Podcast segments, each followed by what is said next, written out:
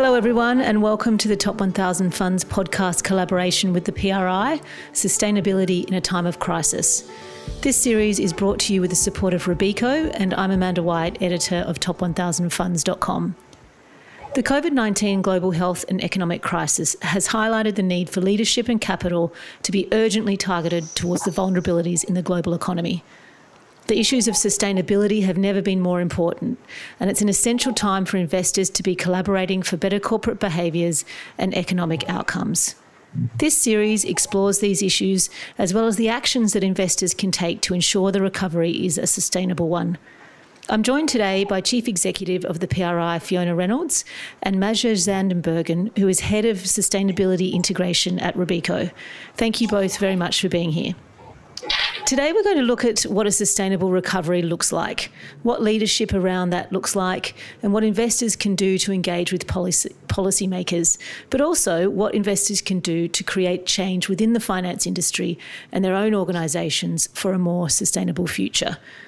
Maja, I might start with some questions uh, directed towards you. Thank you very much for being with us today. How's everything for you in Rotterdam at the moment? Well, things are actually not too bad here in uh, in the Netherlands. We we we are still, you know, out of the first wave, and um, yeah, I expect there will be a second wave, but it's not there yet. So uh, we're all starting to move a little bit back to the office uh, with 25% of people um, back in the office. Um, and yeah, enjoying relative freedom, I would think, compared to, to the lockdown that we've had. That's good to hear. So, we're attempting to cover some very big issues in this conversation, and I'm hoping you can create a bit of a framework for us to, to begin the conversation. Can you outline for us what you think the key pillars of a sustainable recovery are, what the future should look like, and how that might be different from today. And then we can break down some of those elements further and discuss the pathway to achieving those outcomes, which might actually become goals that we can set forth for the industry from this conversation. Uh, yeah. Thanks, Maja. Yeah. So I see three long term uh, important trends that, that really need to be addressed. Um, and they, they are not different from before COVID, I think. It's climate change, it's loss of biodiversity, and it's, it's rising inequality. Um, uh, but this crisis has really very well laid bare uh, the fact that we have these flaws in our society and in our specifically in our current economic system. And I think in the future we need to prioritize differently. We need to prioritize to fixing these issues and building more inclusive and more green economies and have faith and take leadership and have the vision that this will lead to good economic outcomes.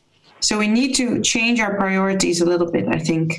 But that really requires a vision and it requires leadership. And it also requires consumers, companies, investors, and governments to adapt. And we could go into all of these uh, maybe later on further in this discussion how they can actually all help uh, to, to build towards a more sustainable recovery.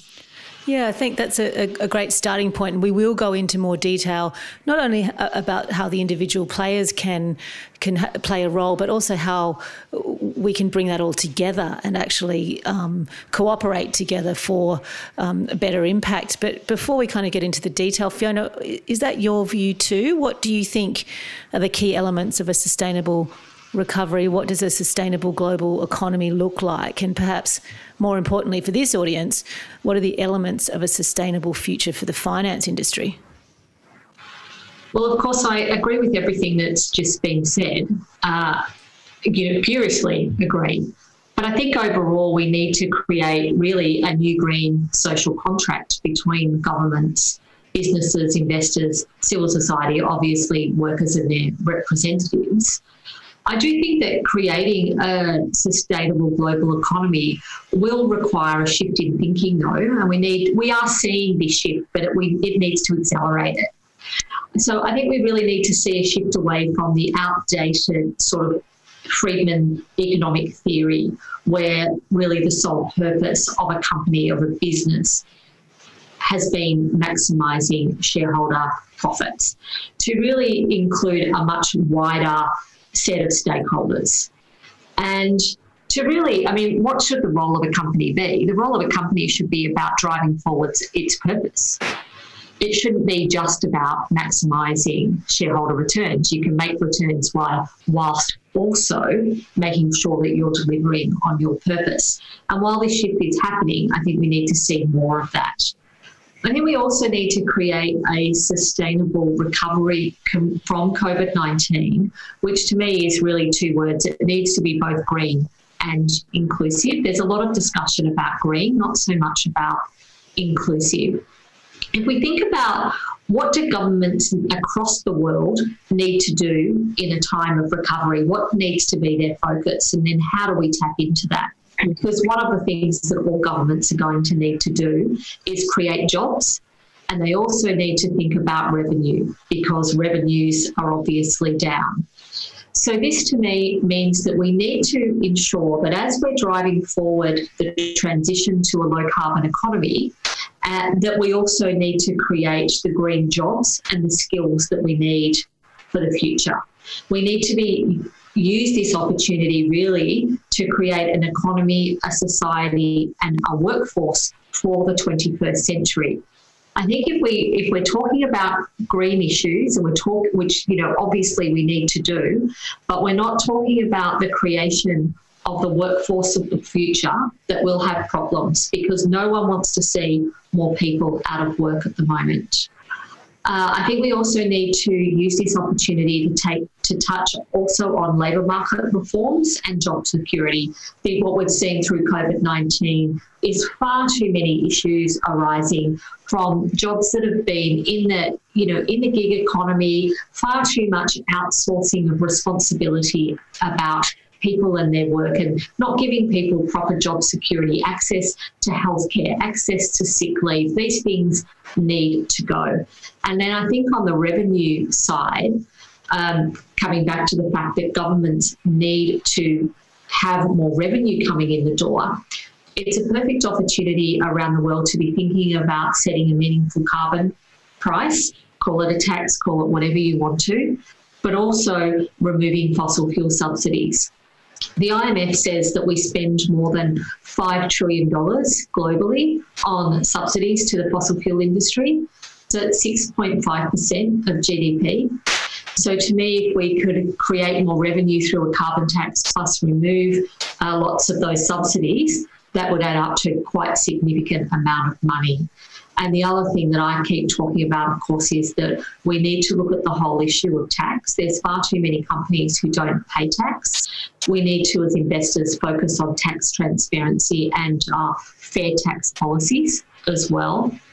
So I, these are the things that I think that we need to focus on. And there has been a lot said on this issue, and we're seeing a lot of governments talking about these things. We're seeing business, we're seeing investors. We're all saying the right things. However, despite the sort of rhetoric that we must build back better and support a green recovery, unfortunately, government actions thus far are often not matching up.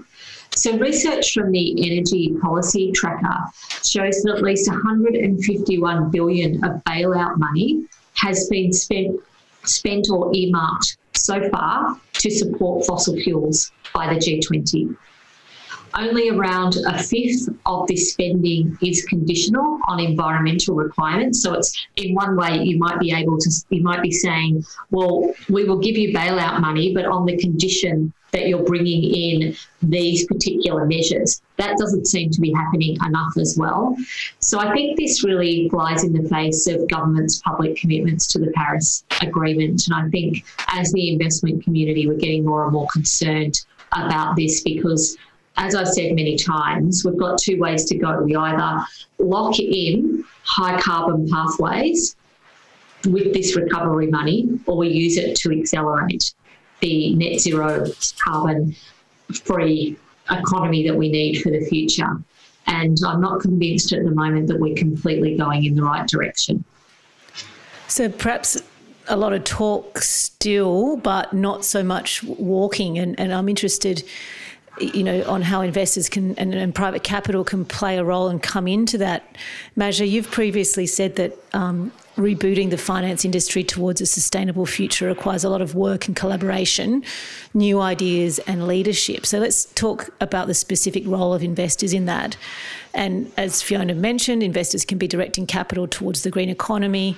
Um, they can be engaging with companies for better outcomes. But when we look internally at the practices of the finance industry, what are some of the key things that need to change for a more sustainable future in that sense? You know, what are the elements of a sustainable recovery within the finance industry? Is it reducing executive pay within the investment and finance industry? Is it a cap on profits at sell side firms to change short term behaviour? Is it a focus on equality and diversity? Maja, what do you think the more important things are for the finance industry itself to be focusing on? I think Fiona already mentioned in, in her answer and on, on, on, her uh, before. Uh, it, it, requires a, a, change in thinking. I think that's the most important uh, element. Um, and we need a few things for that.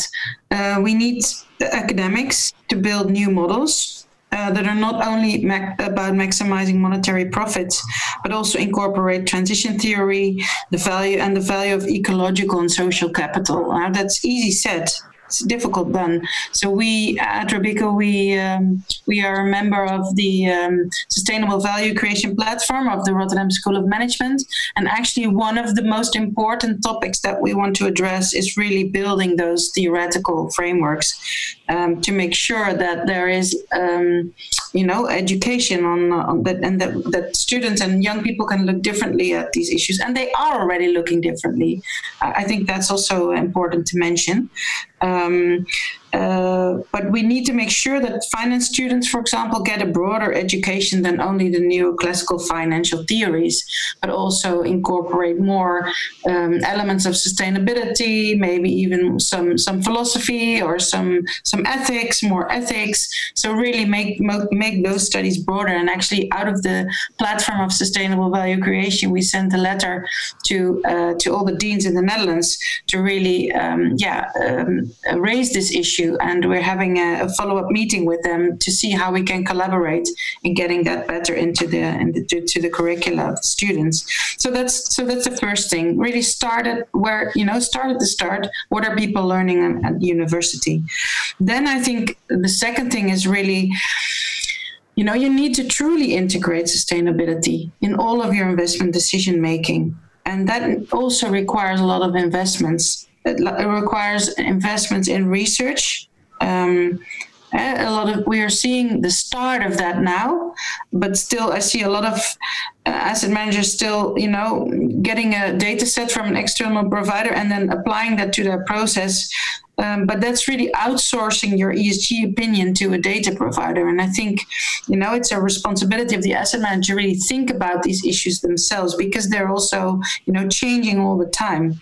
Uh, so it requires thorough research and resources uh, when it comes to ESG integration uh, and also requires having a, a longer term view.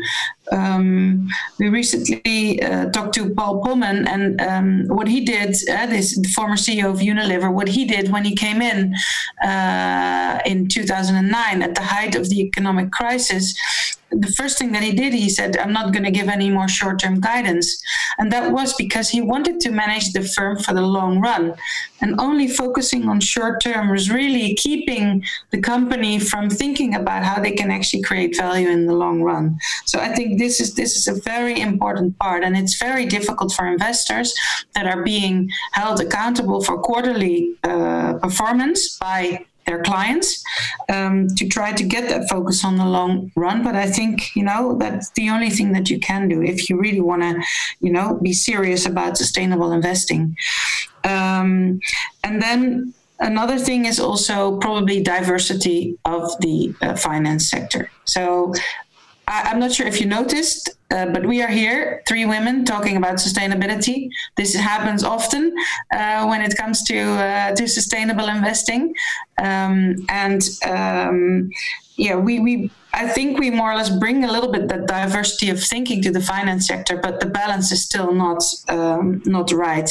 So we need more people that are able to to think uh, differently. So maybe have different backgrounds, come from different studies, uh, and, and and bring them into the finance industry.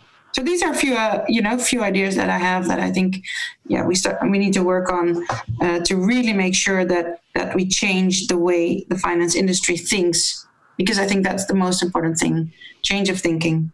And, and good to see some of those actions actually taking place at Robeco as well. And, and I love that story about talking to the deans of of the schools. And um, Fiona, what do you, what do you think? I mean, what are you seeing in, in terms of uh, what asset managers are doing proactively, and, and what do you think that they should be focusing on?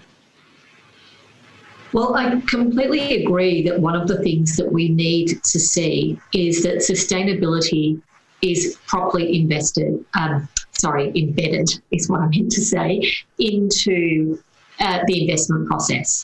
So we see some of that happening, but I can't say that we say we can say that every single investor is really deeply embedding sustainability. I think we've got a long way to go before that happens.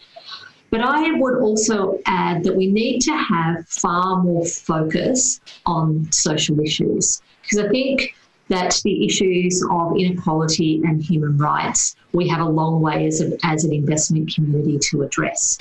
So there's been lots of focus on climate issues over the last five years, and that's right. We, we have needed to focus on those, and we still need to do a lot more. But I think we need the same kind of attention and urgency spent on social issues.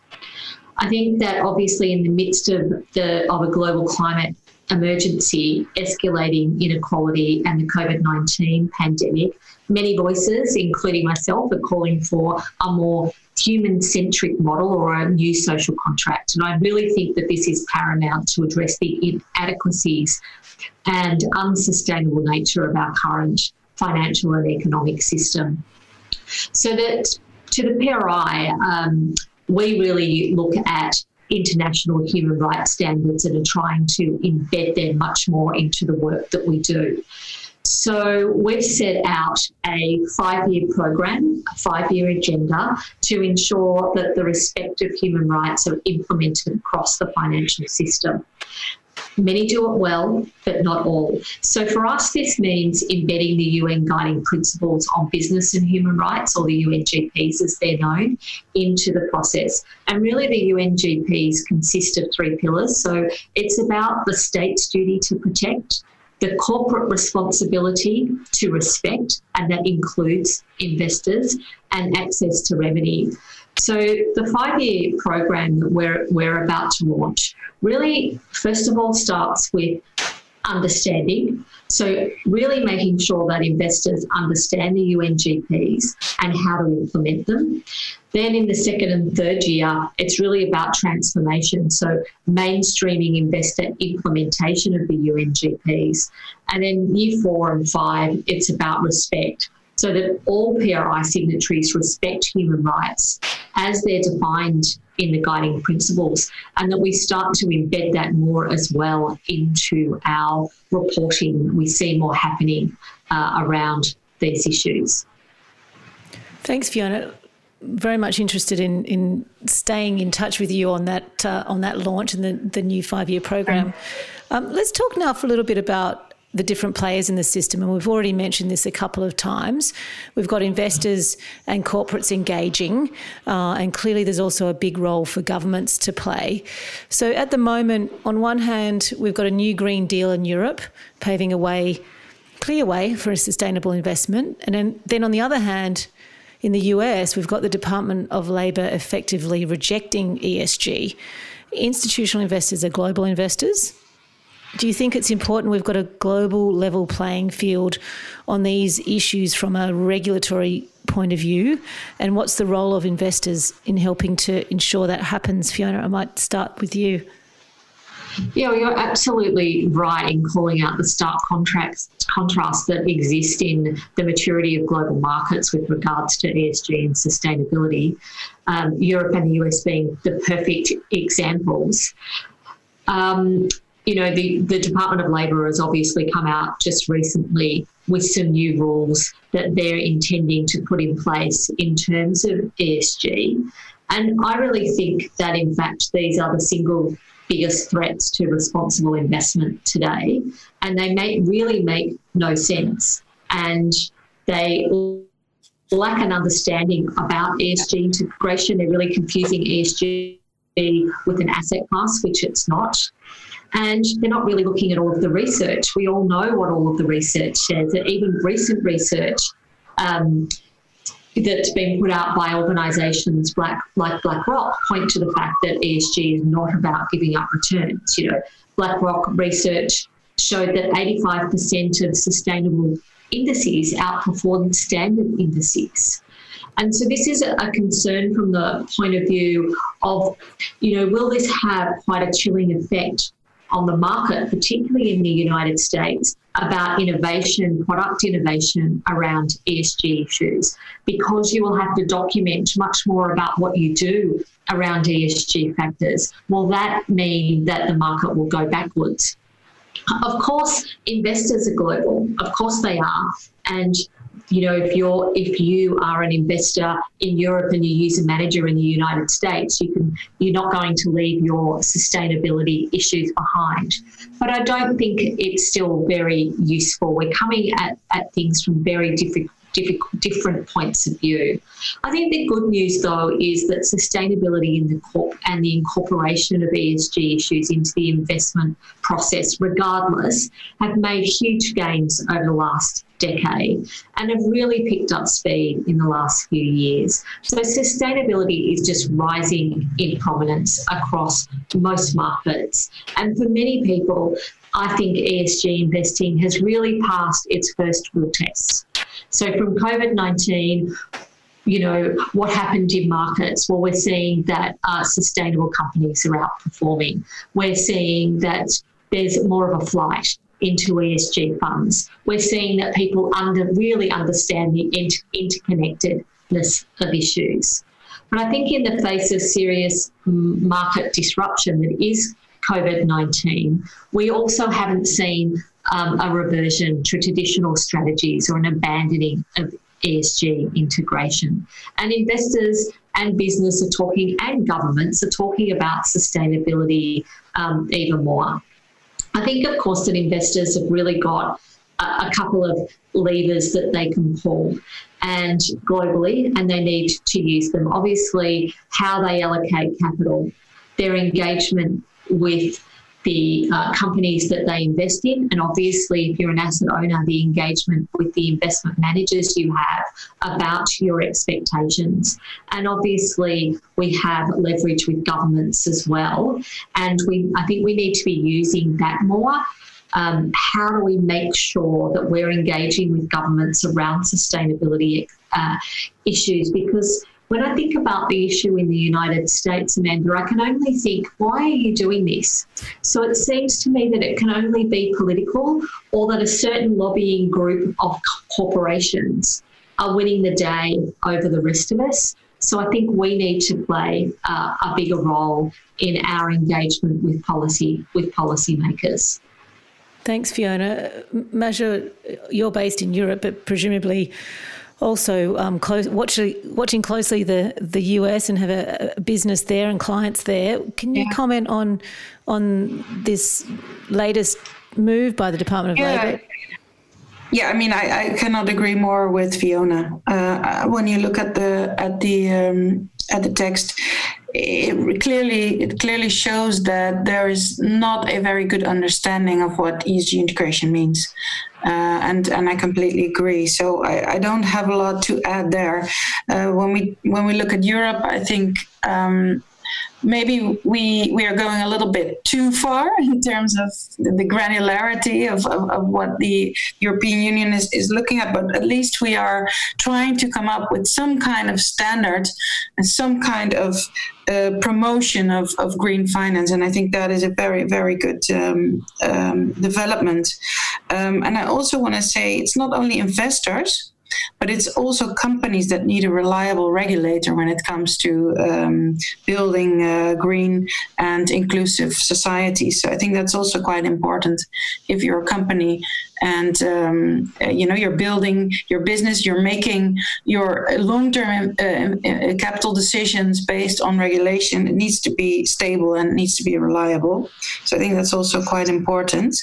Um, but having all said that about the uh, about uh, governments um, and also, I see the same thing that that Fiona is seeing that we're actually doing more and more um, engagement with governments, which in the past we really we really didn't do. But uh, also thanks to the PRI and the collaborative engagement there, uh, we're doing a lot more now, and it's it's it's obviously very needed. Um, I also think we cannot hide behind the fact that governance governments are maybe not doing enough. Um, you know in in transitions and it's such a transition that we're going through now uh, governance will probably always be lagging behind um, and investing is really looking ahead uh, and not looking back. So I, I, completely agree with Fiona that the train really has left the station. Um, clients, society, everyone uh, thinks sustainable investing is important. And if you're not on the train, then then uh, you will be left far behind. So um, yeah, I prefer to take to take the view that we that we we do what we can within the the regulatory frameworks that we have. So, so let's look outside the regulatory framework then, and, and, and perhaps what's possible in terms of investors' ability to create change, for example, in, in, in terms of demand for alternative energy. And we've seen some very effective engagement, and, and Maja Robeco has been involved in some of those, including with Shell, which was very effective. What do you think is the most effective way for investors to be heard? And can you tell us a little bit about um, those successes? Yeah, I mean, th- there are many ways eh, for investors to create this kind of impact. Um, first of all, we allocate capital to certain companies um, and we give a signal by doing that. Um, we have lots of discussions internally uh, how effective that is um, and how much impact we're actually having.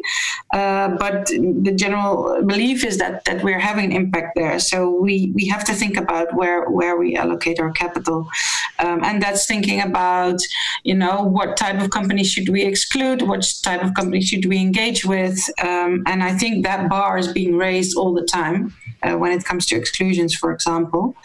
Um, but one very important element indeed is also uh, active ownership.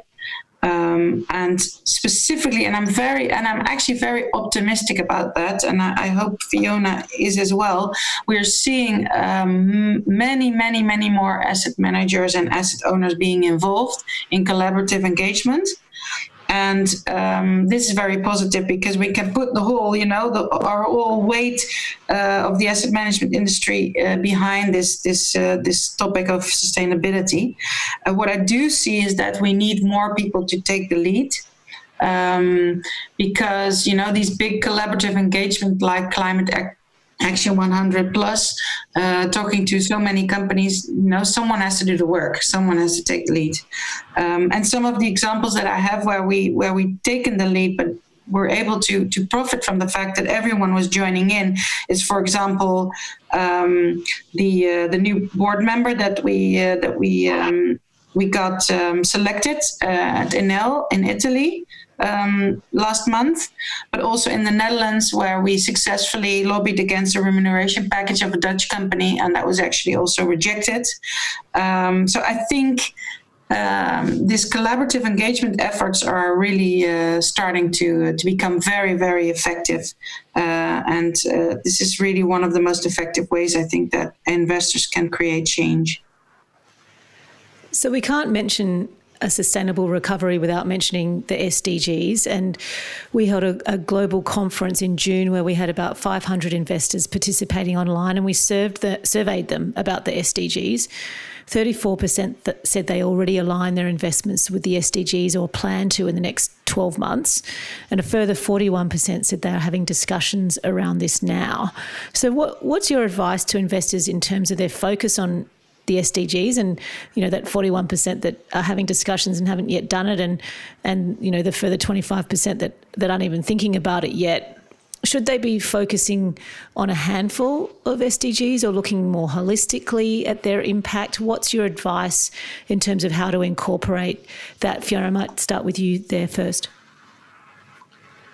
So, I really think that in the current context, the SDGs have never been more important because they really do address all of the issues that are the most important things in the world. And a, a lot of those have just been made more and more important given COVID 19.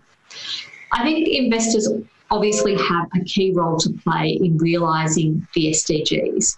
They have a number of significant levers for impact, and having clarity on where and how they can affect change is critical because much of the investors' impact happens through others.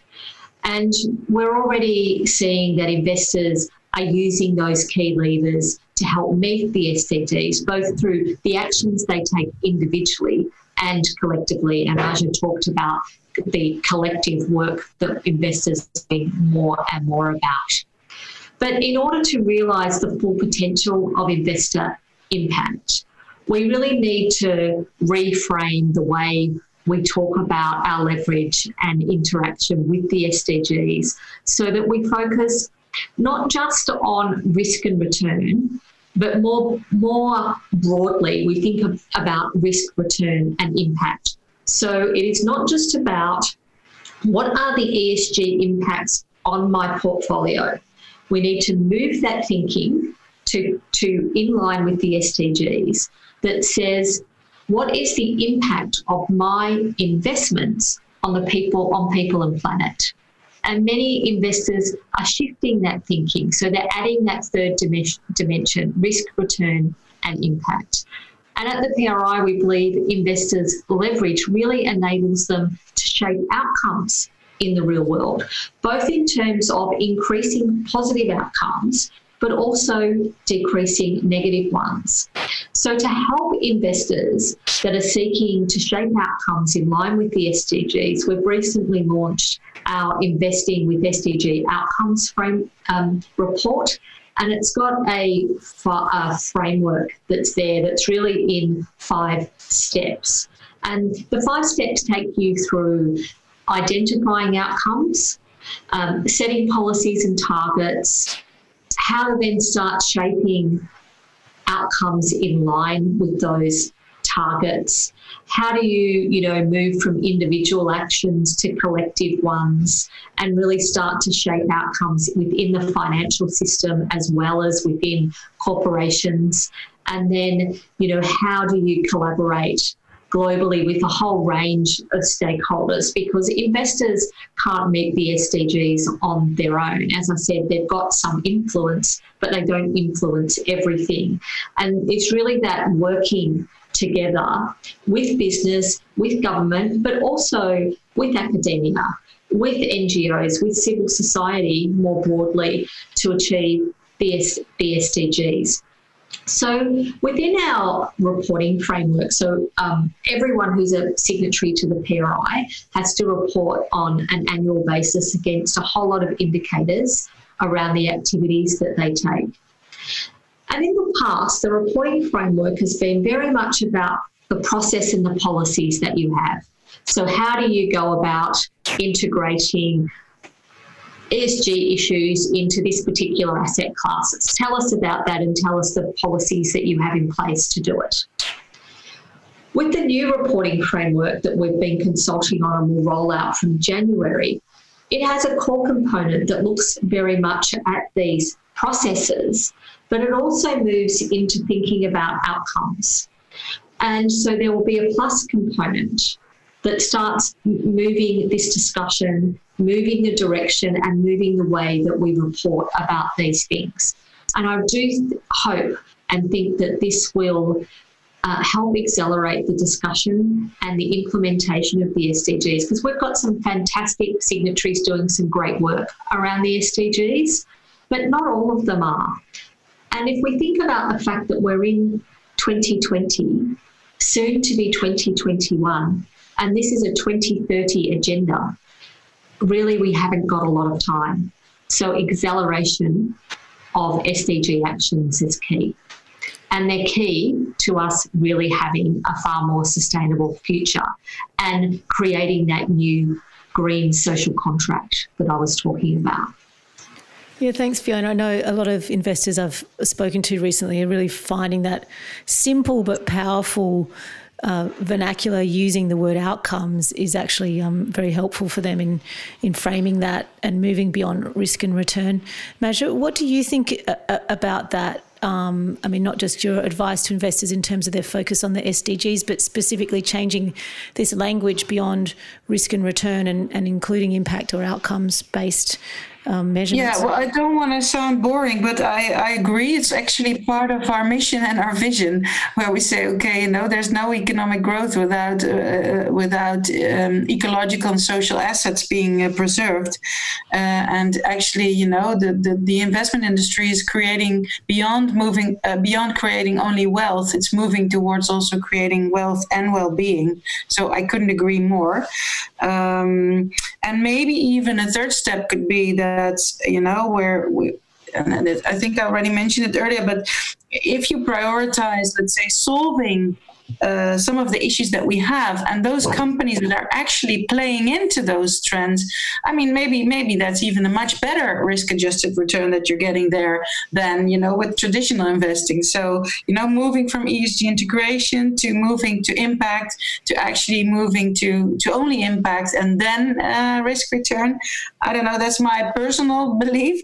Maybe that even uh, is, is, is the next step that we're going to see. Uh, i'm also i would like to uh, say to Fiona, I think it's very brave that you are embedding outcomes in the reporting framework because I know where the PRI comes from. It comes from very aspirational principles. And now, actually, you know, asset managers really need to show the outcomes of what they are doing. And this is the discussion that we've had for many years already where sustainable portfolios almost are exactly the same as non-sustainable portfolios. So then the question is you know what are you what are you achieving uh, by this? So i think that is that is a very good development and um, yeah uh, yeah I, would only em- embrace that Maybe next time I need to get um, people on the show who disagree yeah, with each agree. other. Yeah, yeah exactly. exactly. Yeah, um, I think that'd be a good, good, good thing. Yeah. yeah. Um, so I just I want to finally just ask you both to give the investors listening today a couple of key tangible takeaways. So what do you, what do you think of the let's say three things that they can do to to have a role in ensuring that we do actually have a more sustainable future? What what do you think sort of you know three really sort of tangible things they can write down and, and put up on a whiteboard and, and, and use as a as a guiding light? Fiona, what do you think? Well, firstly, I think it's how you how you allocate your capital has to be number one. You know, you can make decisions about the companies that you finance and the projects that you finance and think about the direct impact that they have on the real world. That's essential. And I don't think enough of that happens still at this time. I think, secondly, it's through stewardship. We know that that's a very important tool and a lever that investors have. And Maja talked about the fact that there's a lot more happening in terms of collaboration. And, and this is where we're trying to move all stewardship so that instead of having um, people just sort of um, doing sort of box ticking engagement with companies and that it's not really on big systemic issues and it's all individuals going off and wanting different things, that we're much better as an investment industry, a responsible investment industry, about being clear about what we're trying to achieve and then all working together and pushing in the same direction and focusing on our, our efforts on the big major issues and then making our voices clear through that engagement with policymakers as well. I think that is going to be essential at the moment to say, as the investment community, these are the things we want and expect from the recovery. And we will be here and we will support you, governments, as you do this. But if we don't back that up with action, then it's just meaningless words. So we then need to be prepared to act and allocate our capital, our capital differently. I think that's essential. Maja, what are your thoughts? Yeah, well, I, I, say, I think uh, what is very important is that we take sustainable investing seriously, and it's really seriously uh, and not just because your clients want it, but because you see that it actually makes financial uh, sense, but also that indeed uh, there are there are issues that we really need to solve as a society. So really take it seriously, put a lot of effort and serious resources and research research, research efforts into the topic. Uh, because I already mentioned uh, collaborative engagement is, is good, but someone needs to do the work. So uh, be prepared to do the work um, and uh, what we already talked about, make sure you question the outcomes. So start the discussion. If you're selecting a manager that says that they're integrating ESG, uh, look at their portfolio. What which stocks are in the portfolio? It can be stocks that have low ESG scores, uh, but then start a discussion and ask them. So how do you how have you integrated ESG? Why have you still bought this stock? Uh, how do you look at these companies? Because I think that is that is the conversation that we should have and that we are not having enough yet. I couldn't agree more about the allocation that is given to staff who are ESG specialists within investment management and asset owners. It's so minor, and then they're expected to do everything.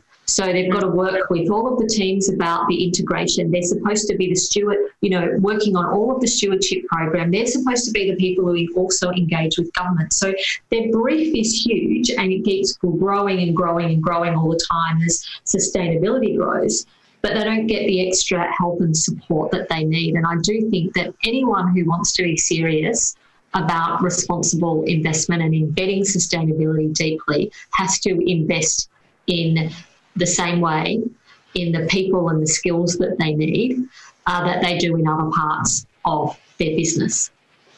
Great, I hear you. That's a very, very clear message, I think, and I hope people listening really do take this on. This is a real opportunity for the global investor community to create change and to create a future that we want, the future that we want to live into. So this conversation's been an absolute pleasure. You've both been very generous with your time. Thank you once again, Robeco, for supporting this and for the PRI and partnering with us on this project, Maja and Fiona. Thank you both very much. Thanks, Amanda. It was a pleasure to meet you. Thanks, thanks, Amanda, and thanks, Maja. It was great to talk to both of you, and uh, let's hope that we see some really some moving forward in terms of the recovery, and that it is in fact green and inclusive, and we all need to stay on the case to make that happen. Great. Thank you both very much.